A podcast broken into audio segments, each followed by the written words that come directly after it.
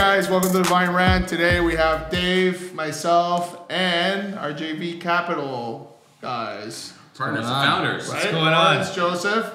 Uh, why are you so nervous, uh, Joe? Not nervous at all. Yeah, you are. Yeah, I think I'm in the No, presence of honestly. a, I'm in the presence of a celebrity here. So two celebrities. No, he's just never been on camera for this reason. But we'll talk about that later. I heard uh, Laurie was uh, working out before the show. He was. Yeah, was yeah. he? He just had a. Five mile run. Yeah. So what are we talking about today? Let's put the pressure on them. Well, let's just Laurie, keep your shirt on, eh? Do my best. It's tough. It's Keep tough. the gun show for another time, Laurie. um, you know what? You guys in the private equity space, let's talk about the market, see what's going on, the trends. You know, Yeah, what about a little intro? Like, why don't you guys intro tell us a little bit about what you guys do. Tell the Go ahead, audience. Joe. Go ahead, Let- Lawrence. let the you're off. You're know. off. You're going on a plane for a week. You can. You can. You can tell us what's going on.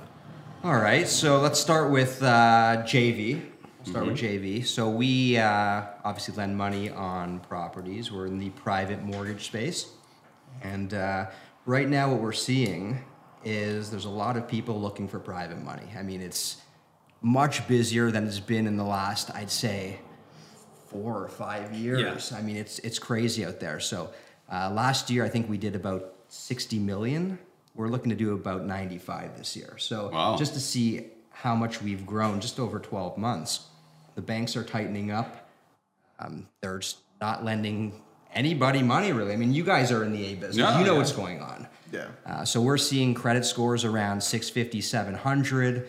Uh, people looking for 60% loan to value. They're going to the bank. They're getting shot down for a number of different reasons, and they're coming to us. And we're more than happy to lend on those types of situations all day long. And you guys lend predominantly in Toronto. Yeah. Yeah, we're a Let's GTA. We, we're a GTA based lender. Um, We felt that if as long as we have like we're comfortable with the Toronto market, so as long as we we have that real estate, we know in the long run like we're pretty comfortable, pretty safe with everything. Um, our investors, like the the bulk of them, are also comfortable with the GTA space, so that's sort of why we've chosen to do it. And you know we've worked very hard at raising a lot of money, so we have the luxury of being able to sort of be able to stay in that market because all the loans are you know half a million a million dollars two million dollars not everyone can write those checks Yeah, that's right. so Yeah. that's sort of where i would say where lawrence and i have been able to really excel um, two things the quick closings you know someone calls us three days before closing you guys have your Yeah. deals falling Yeah. apart because the bank pulls a, a last minute condition you call us and even sometimes without an appraisal depending on the circumstances we'll put the money together and we close So, so let me ask the question that you know a lot of viewers I know are asking themselves. You- You're mentioning average credit score, perhaps even good credit score, low loan to values. I mean, good equity in the home. The banks are saying no, left, right, and center. You Yep. guys are saying yes. Yes. Why? Like, why do the banks see a risk and you guys say we'll take it? I mean, uh, you know, Well, How do you analyze your how, risk? how are you analyzing your risk? I mean, are the banks doing it wrong? Is the government doing it wrong? Let's let's let's let's put things on and stop being so professional. I know you guys are. It's really not for us to criticize what the banks are doing. They're they're they're obviously punishing everybody. You know, they they thought that perhaps they're going to help the first time home buyers. If anything, the first time home buyers are the ones getting crushed with these rules. You've got the average guy who lives in a house worth a million and a half dollars. He's he's owned it for 10 years. He's got probably maybe a minimum mortgage on it. If he wants to move, he can go buy another house. It's the guy who has a good job, maybe student debt, um, but the qualifying ratios are just so high that they're just making it impossible. What's ironic is that they're qualifying them at six and a half percent, and our rates are not that much higher. Yet we see that they can obviously afford those payments based on their current cash flow. The banks see it from a different perspective.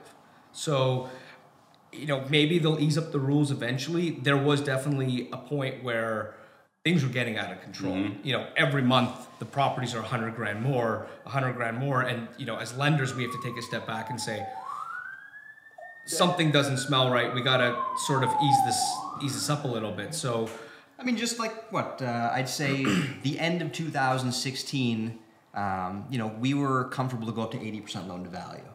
You know, that was our wheelhouse, 80 and under. We were happy, and we'd even say to people, "If it's a little bit higher. We're okay. We'll we'll help you out, and we'll do the deal." Um, and these prices started to go up and up and up. I remember we looked at each other and we said, like, you know, there's someone who bought a house four months ago for call it a million dollars, and they're coming back for a loan three months later, four months later, saying their house is now worth one three, one four, and I'm trying to justify how is that possible? You know, and I look at the comps and I see the comps, and the guy's not wrong. I mean, the houses on his street we're selling for one three or one four, but you just bought the house three months ago. I can't give you all of your money out, uh, get your all of your money out of this property. Now I'm the only one stuck that could potentially hold the bag at the end of the day, right? So we decided at that point we're going to scale back to 75, uh, maybe even a little bit lower. And we have a bunch of investors who were in the building space for 50 years. They're some of the bigger builders in the city. And we'd present deals to them at 70, and we'd say, hey, this is a great deal, you can't lose 70%. And they would just laugh. And me and Joe, we didn't understand because we weren't around in the early 90s buying properties, selling properties, lending on properties, but they were in a market where you couldn't give away a house. Yeah. So anytime I say to those guys, like, hey, look, 65% loan to value, you can't lose, it's a guaranteed deal. They just laugh because There's no guarantee. there- there's no guarantee, Other than right? taxes and But debt. as a lender, the, the thought process of a lot of the guys are doing 80, 85%, even the 90% oh, guys. this guy's doing 90, 95 of it. Right, and they would charge their 18% rates and their 10% fees, and the, for four years they were the smartest guys on the block. They made the most money, they with the least amount of money being utilized. You know, we're playing with you know a lot of money. They're playing with a tenth of that, and they're making similar returns uh, as an overall portfolio because of the, the risk that they were taking. And you know, you go to 85 one year, next year at 75. You're a genius. You're now renewing that guy at the same rates, yet really those rates command a 10% return, not 18.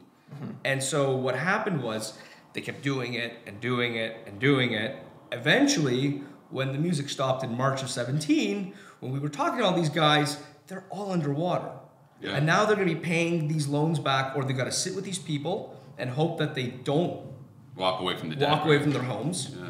Um, and you know, Lawrence and I got even we have a few situations ourselves where we went to 75% and now we're sitting at 90 on those deals. Um, luckily, we were able to get paid out because they sold something. But Yep. yeah, we weren't happy about it. And that was us being conservative. You know, two young guys, you'd think we'd be really aggressive. But we have a lot of responsibility on our hands and we need to make sure And, and I think that's a good segue for you know clients. If if someone you know put yourself as a client, what would you suggest they do when they're working with their mortgage agent, mortgage broker, and looking for a private deal? You know what what is what, what are the do's and don'ts? If, if I would say, firstly, you should exercise all of your options before going to a private lender. That's number one, because once you're in that, you know, part of the marketplace, it's tough to get out of it, mm-hmm. Yeah. right? And, and that's just the straight goods, right? So I would say that you know, check out your bank, see if they'll give you a loan. Go to the credit uh, Unions. unions, see if they'll give you a loan. Home Trust, Equitable,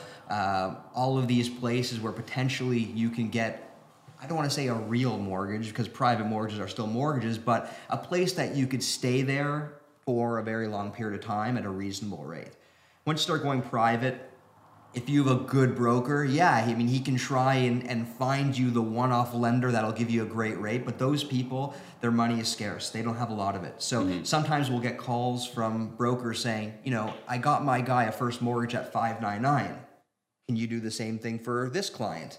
I'll say, well, why don't you go back to that person? Oh, they were just like a grandmother or a grandfather or my mom and pop money? The mom and pop money, and you know, I, they they were able to do me a favor. Well, like you know, we unfortunately don't have those rates. Yeah. Um, but you should always exercise your options, trying to find that stuff. Um, but, but, but should but should mom and pop be lending money out at five nine nine? no, No. I mean, I think they're, I think they're that. being That's- I, I think they're being ill-advised Oh, by I agree.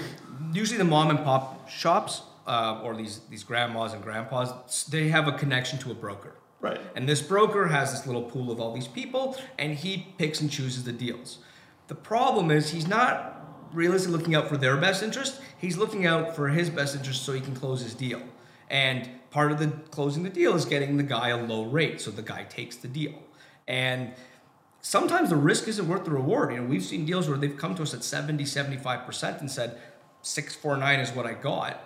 And we're going, you're crazy. It, that doesn't justify what's going on. And with rates going up Right, one and a exactly. quarter percent last year, cost of funds have gone up. Yet for some reason, I've noticed the pressure on us private lenders is not to increase our rates.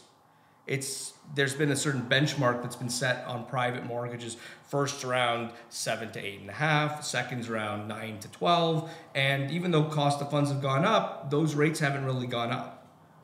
But I think, um, so I think as far as the mom and pop, I, I agree with you. I think there's a lot of people who are ill-advised. Yes. And it's somebody in the family or a very close family relation. And, and we had a client here recently who thought, you know what, she was being taken care of by a family member who's a broker, did a deal for $150,000. Now it's in foreclosure, and she's lucky if she gets back 50 out of the 150. Yep. But she only has 300. So if she, half her net worth is in that one deal. It's ridiculous. You know, so I think there, there's there, people got to be careful with the mom and pop money. But as far as as what's going on in the marketplace, I've noticed that there seems to be an oversupply of capital right now, Definitely.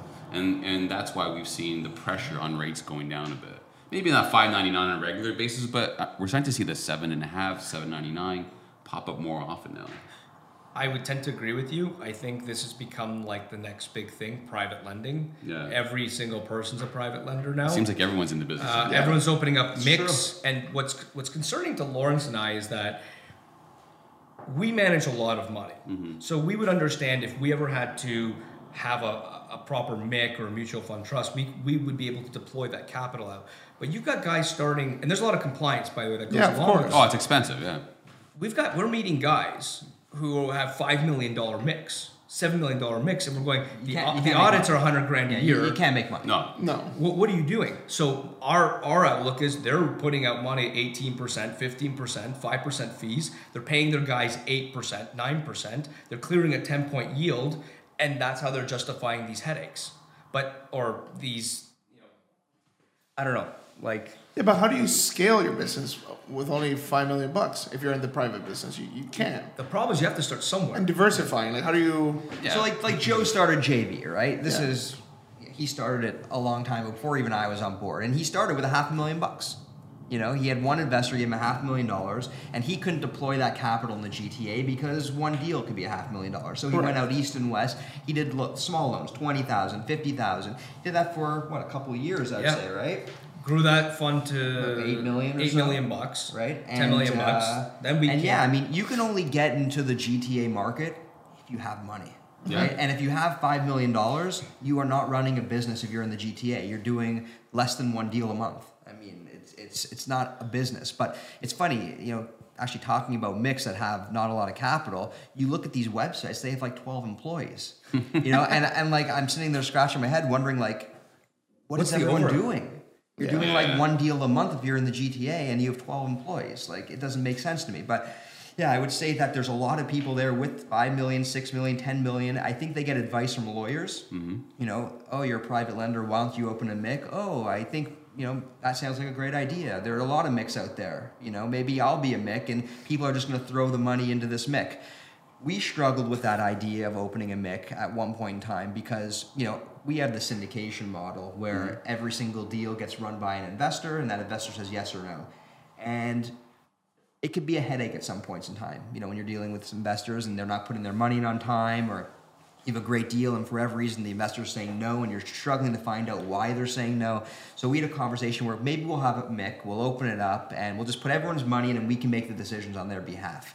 So we started calling our investors one by one. Hey, if you know we opened a MIC, would you be interested in putting your money in? And it was no, no, no. They want no. control, right? They want control, They're right? So- sophisticated investors. that's right. And I think that it's a common misconception among lenders that someone who invests with me is going to invest in me whether I have a MIC or whether I'm syndicating. Mm-hmm. That's wrong.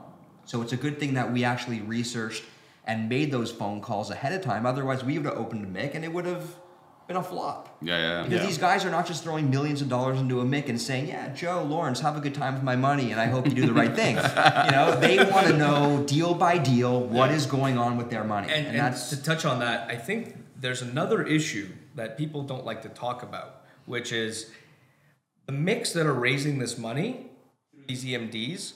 Some of them are getting their own EMDs, so there's a conflict of interest. Um, the other issue is that some of these investors are not really accredited investors. They're, they're, they're like teachers who have like 50 grand in their RSP and they're throwing it into these MICs and they don't know where their money's going. So, ironically, they're the ones who are not as sophisticated or educated in this space. They're putting it into this pretty looking fund because the presentation looks good and you know the biggest fortress right they they syndicated but really it was a fun structure where they went and raised all this money and they they brought all these people and put on a big hoopla and they they showed all the success that they had but really it was all smoke and mirrors Yeah. and and the the worst part the rich people didn't really get burned it was the people who didn't have money who lost their money which so, is so, kind of a shame So wh- why is it? and maybe this is. I I legitimately asking the question because I don't know. Why isn't this being regulated more?